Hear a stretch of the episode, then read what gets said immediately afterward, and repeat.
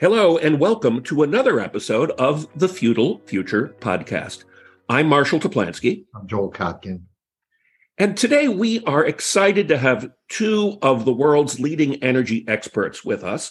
We have Hugo Kruger, who is a structural engineer from South Africa who has worked on nuclear projects, wind projects, LNG projects all over the world. And we have Robert Bryce, who uh, recently produced a film called Juice How Electricity Explains the World. He's very well published in the New York Times, Wall Street Journal, Forbes, uh, and is a fellow at the Manhattan Institute. Gentlemen, welcome. Uh, Thank that, you for having us. Well, if I the can last correct you, that's that's that's three and a half years ago now, Marshall. Uh, I'm the host. Just I, we can identify me as the host of the Power Hungry podcast. How about that? All right. Would you rather do that? Yeah, well, that's fine. We don't. Have, you don't have to restart. That's fine. I'm, okay. Well, good. Well, we're glad to have you, whether whether or not you're uh, uh, hosting your own podcast or not. We're just delighted to have you here. Thank you kindly. well, you know, if you live where Joel and I live, um, the world seems to be obsessed about uh, electric vehicles and lithium ion batteries and the conversion from gas to uh, to uh, electrically driven cars and it's the focus of everybody's conversations. But the global energy environment is changing very, very rapidly and very, very dramatically. And what is really going on out there in the world beyond electrical cars and uh, lithium ion batteries? What are the big trends that you're seeing? You go. Uh, why don't you go first?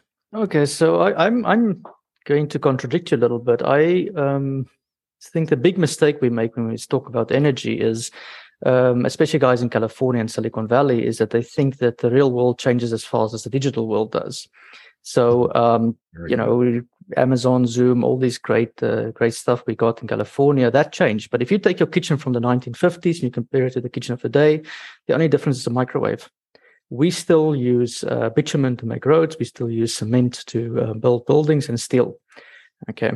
Um, so if you talk about the real world, um, you know, we're still going to lay wires. We still need to build massive infrastructure. And the energy sector depending on who you ask, but generally takes about 20 years to, to really transition. If we really push for it, sometimes can take as long as 50 years. So I'm very skeptical of the people who claim that we're in energy transition.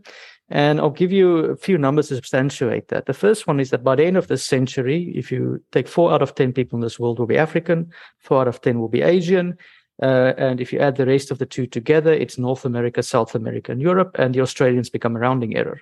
Right? That is what the population is.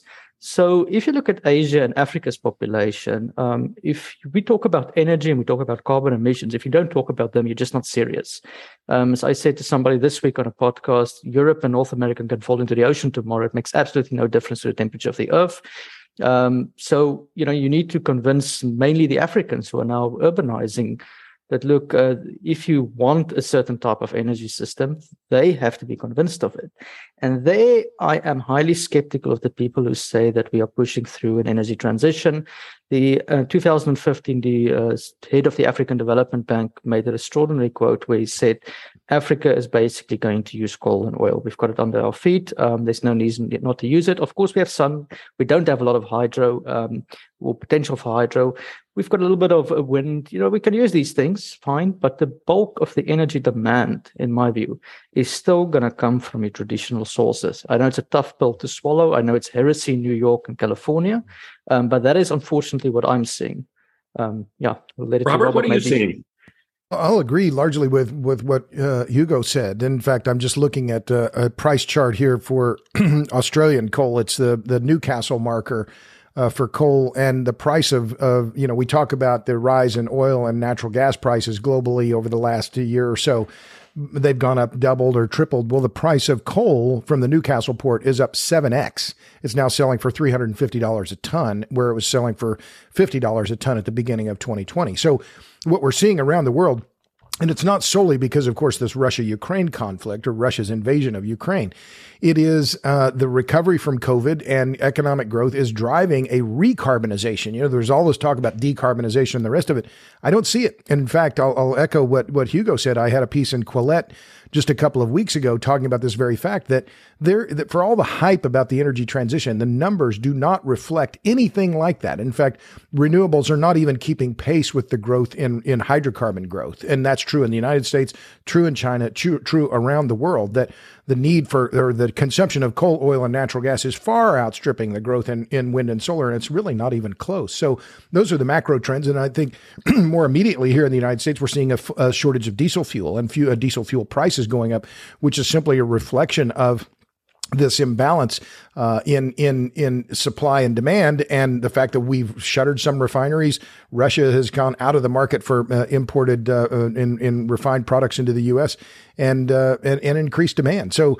Yeah, I agree almost with everything Hugo said just now. We're we're the the age of hydrocarbons is not over by any means. Nuclear is showing signs of life, but it's going to take a long time for nuclear to make a big dent in hydrocarbon demand. Well, um, what you're saying, of course, is is heresy in the EU and the U.S. EPA and California. Um, what do you think is going to drive any change in this? I mean, California seems to be determined to increase electricity use without increasing the amount of, of juice that we have in the system. What is it going to take to change these things? Or will the developing countries just go off on their own and and tell the West to go, you know, screw itself, basically. Um, I'll start there by saying let, us let's take a step back and look at the energy system. And people always uh, what, what can frustrate me about the media is they can confuse energy generation, power, electricity. These things have you know distinct meanings in physics. Um, if you look at the total energy use in the United States, this includes now transportation. It's not electricity. I'm talking about all the energy. About two thirds of that energy is lost through heat in the system. Okay, if you generate energy through a steam turbine, um, two thirds of energy is lost, and then you can take the rest to your house, and that's where the rest of the consumption takes place. However, transportation, petrol cars, for example, you guys say gas, gasoline, um, they also lose about two thirds. You know, some people say sixty percent. It all depends on the age of the car. Um, so th- let's ask ourselves what fuel will give us the advantage to bypass that, to not generate electricity. And here I am very bullish on natural gas, for example. Natural gas has the main advantage, and, we underappreciate the, the main advantage of it. It's dispatchable. You can take gas from where you take it to, uh, you know, basically put it on a car and a truck. Of course, it has to be liquefied, transported, and used at source. And the lossage in a natural gas system is only 9% compared to two thirds. So that's already a major advantage. And any product that competes against natural gas has to have the characteristics that it has to be more dispatchable. There's some argument to make that solar and wind can do so, but that's only for when the sun shines and the wind blows.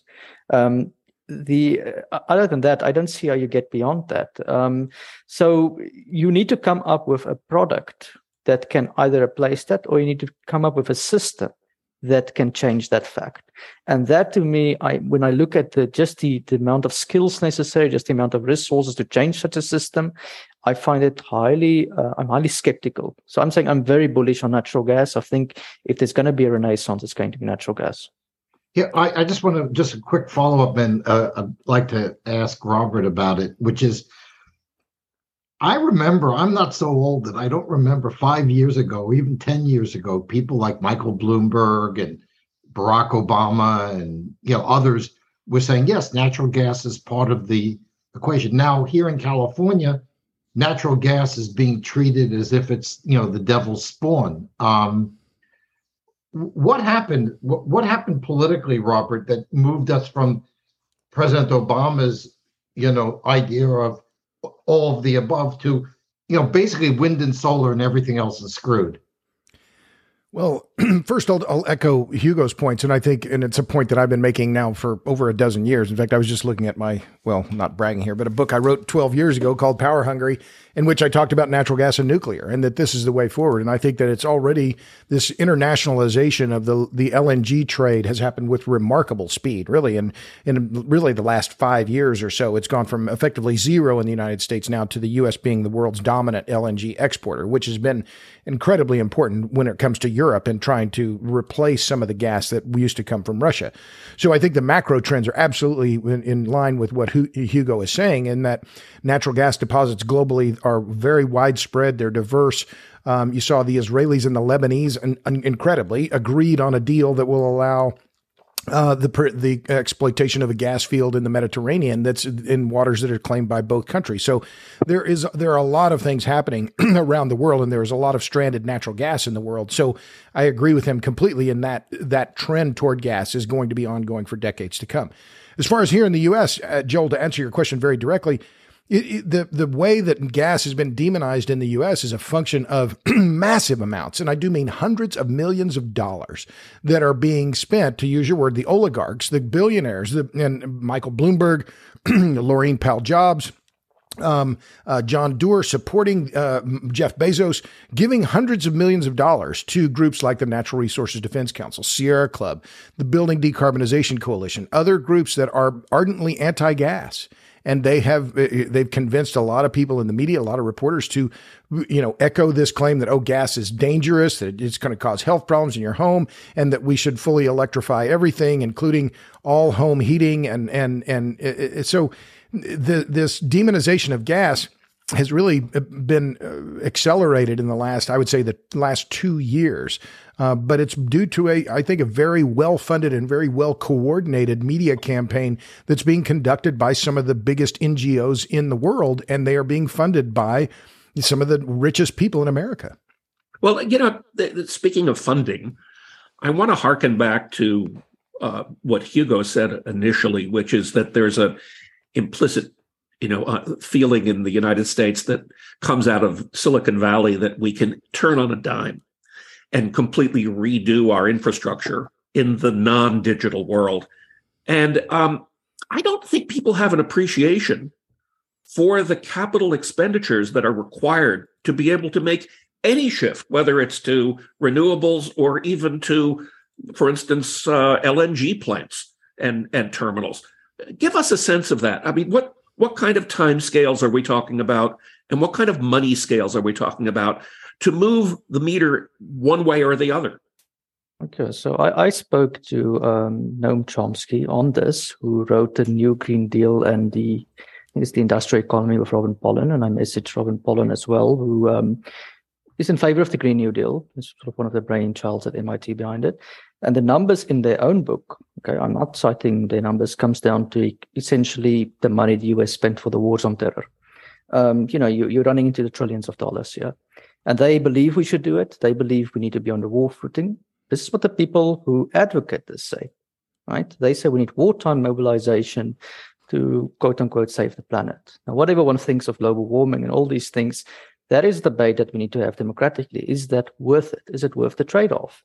Now, I'm willing to say that a lot of things that the Green New Deal proponents say, I actually am in favor of. So, for example, insulating people's homes makes complete sense to me why people shouldn't die of the cold in the winter. Of course, there's a question of cost involved.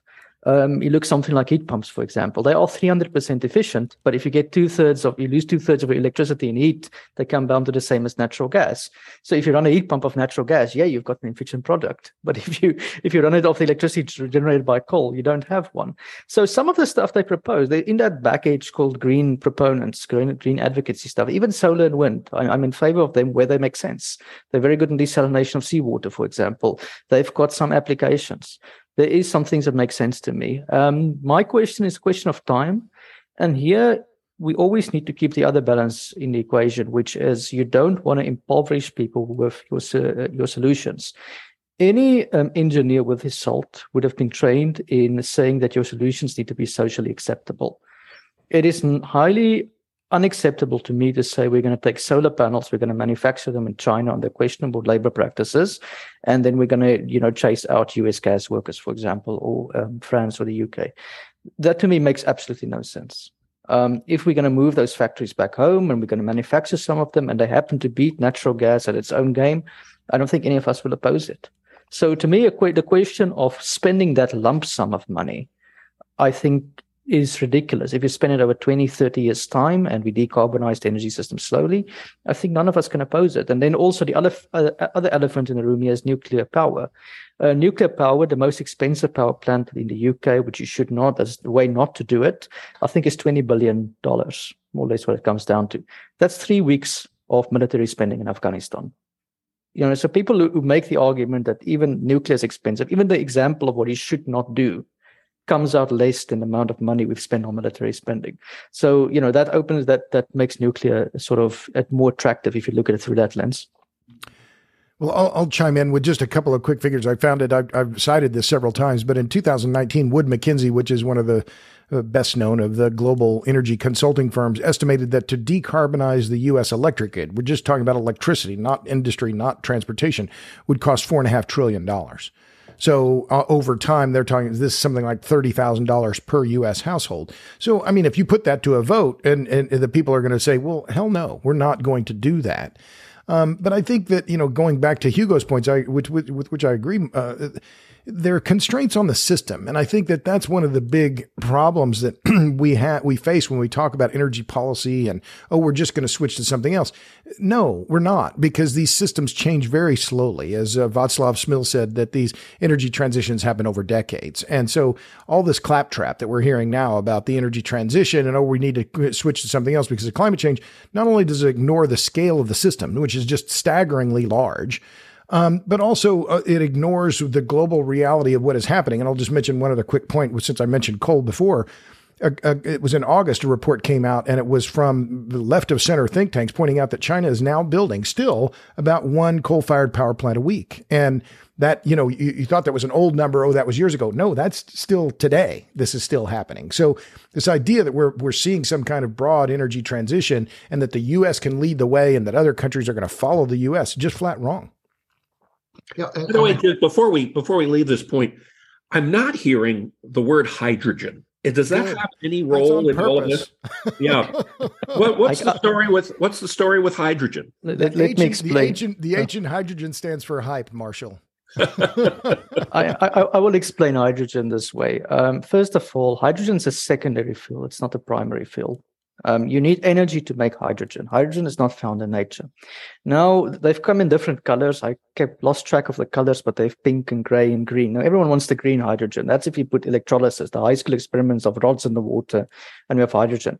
That loses 25%. Uh, that's 25% efficient efficiency under ideal conditions. So if you're 100 megawatts, you have 25 megawatts theoretically of hydrogen. They need to transport it right? They need to burn it. So there was a, a French astronomist by the name of uh, Michael Michael Coriat who did a calculation on this, and he came out with a calculation just to power Charles de Gaulle Airport, which is the same size as JFK for the US. Um, you need 16 nuclear reactors for an airport. If we double efficiency, we might get eight nuclear reactors. If we quadruple it, we might get two nuclear reactors. Do you need two nuclear reactors just to run the airplanes on the airport? So hydrogen has got a major disadvantage um, just in energy need. Then it's got another disadvantage in volume, the amount of energy per volume. It's got one third the capability of methane. So translate that is if you have a truck that runs on hydrogen as opposed to methane, you can have two choices: one third of the cargo or one third of the distance. You can't have both. Um, so that's an enormous disadvantage. There is an advantage. There is an application for it in industrial feedstock. You can theoretically use it to um, uh, decarbonize the steel industry. So in, when we make steel, it's iron plus coal, and then we add additional coal just for energy. That additional coal, you can get rid of it. The same can work for, for cement. There's an application for it. Another application for it is the desalination of seawater at small towns, for example. They've got lots of solar, usually in isolated towns. You can um, theoretically have a water source next to it. You can make a tank full of hydrogen to store the solar in the off season. And hydrogen makes sense if you don't have to transport it. Okay, that tank can be as big as you want it. Theoretically, that's a way to do it, and then you can uh, recover some of the uh, the inland water. There is an application for it. Of course, some someone else asked me the question, why don't you just put up a nuclear plant to run the desalination plant? I don't have an answer for that. But you know, theoretically, there's an application for it. Um, in terms of transport, short distance only uh, there's no ways you're going to meet the haulage that America and Africa's got. We have massive distances um, to transport. The only thing that makes sense for me for that is natural gas. Not even electrical batteries come close to the capability of it. And again, you know, I argue these things not because I'm a shill for the fossil fuel industry. At the moment, I'm working on offshore wind farms. It's just inherent physics. And the the physics, I never see that as part of the of the argument here. The physics of whatever energy source you have puts a restraint on the system. And you can't get away from that. Yeah, uh, agreed. Uh, I've done the calculations many times. My my calculations on hydrogen, it's one and a half units in for of, of energy in for one unit of energy out in the form of hydrogen, and that's just a net loser. Why would you do that? And these ideas of that you're going to use renewables to electrolyze water. Well, wait a minute. Then you're going to run your system at 25% capacity factor. It's crazy town. I mean, it's just too expensive. And then you end up with a molecule that's very small, very very hard to tank uh, very needs special seals. Oh, and then you're going to put it in your fuel cell. Well, I'm 62 years old. In my life, I've seen three fuel cells. When it, where's the fuel cell? You know, so uh, there are all these issues that are around this. But there's a lot of government money behind hydrogen. But uh, you know, the hype. I've I've seen the hype. I've heard the hype for 30 years. I I, know, I still don't believe it.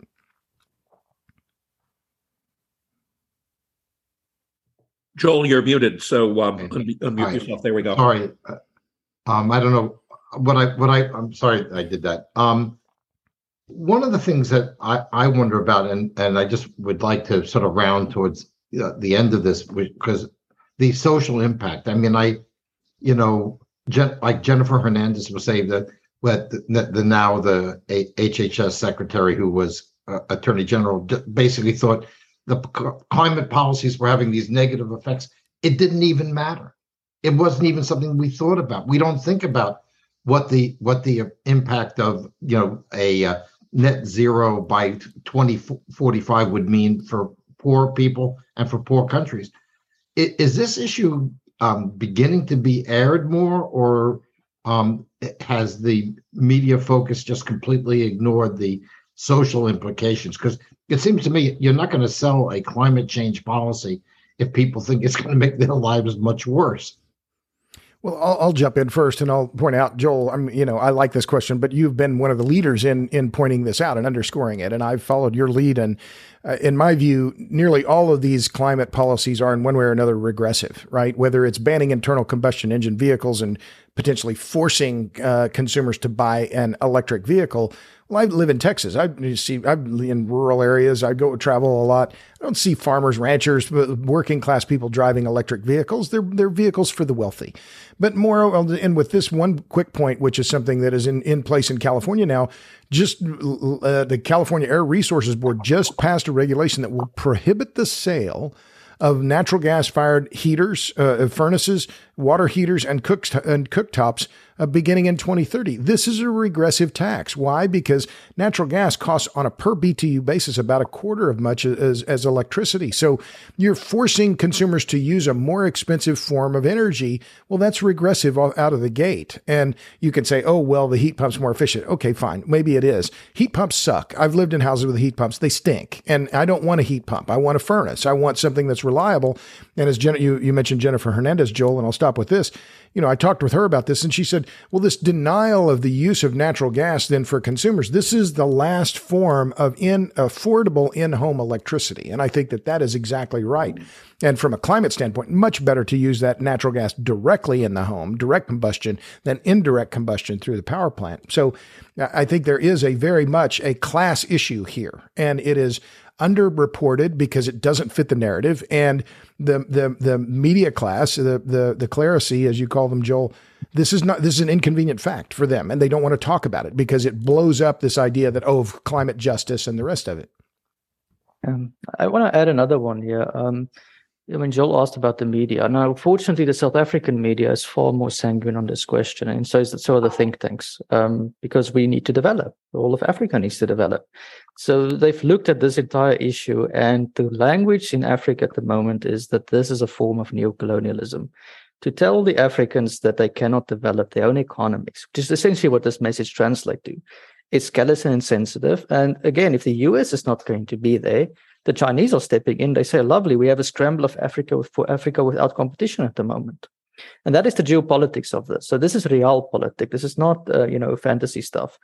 Um, you know, in terms of, of social impacts here, I mean, we saw in France. I was here in 2018 when we had the Gilets Jaunes riot. They said the elite um, what's it? L'élite parle de fin du monde. So the elite speak of the end of the world when we speak of the end of the month.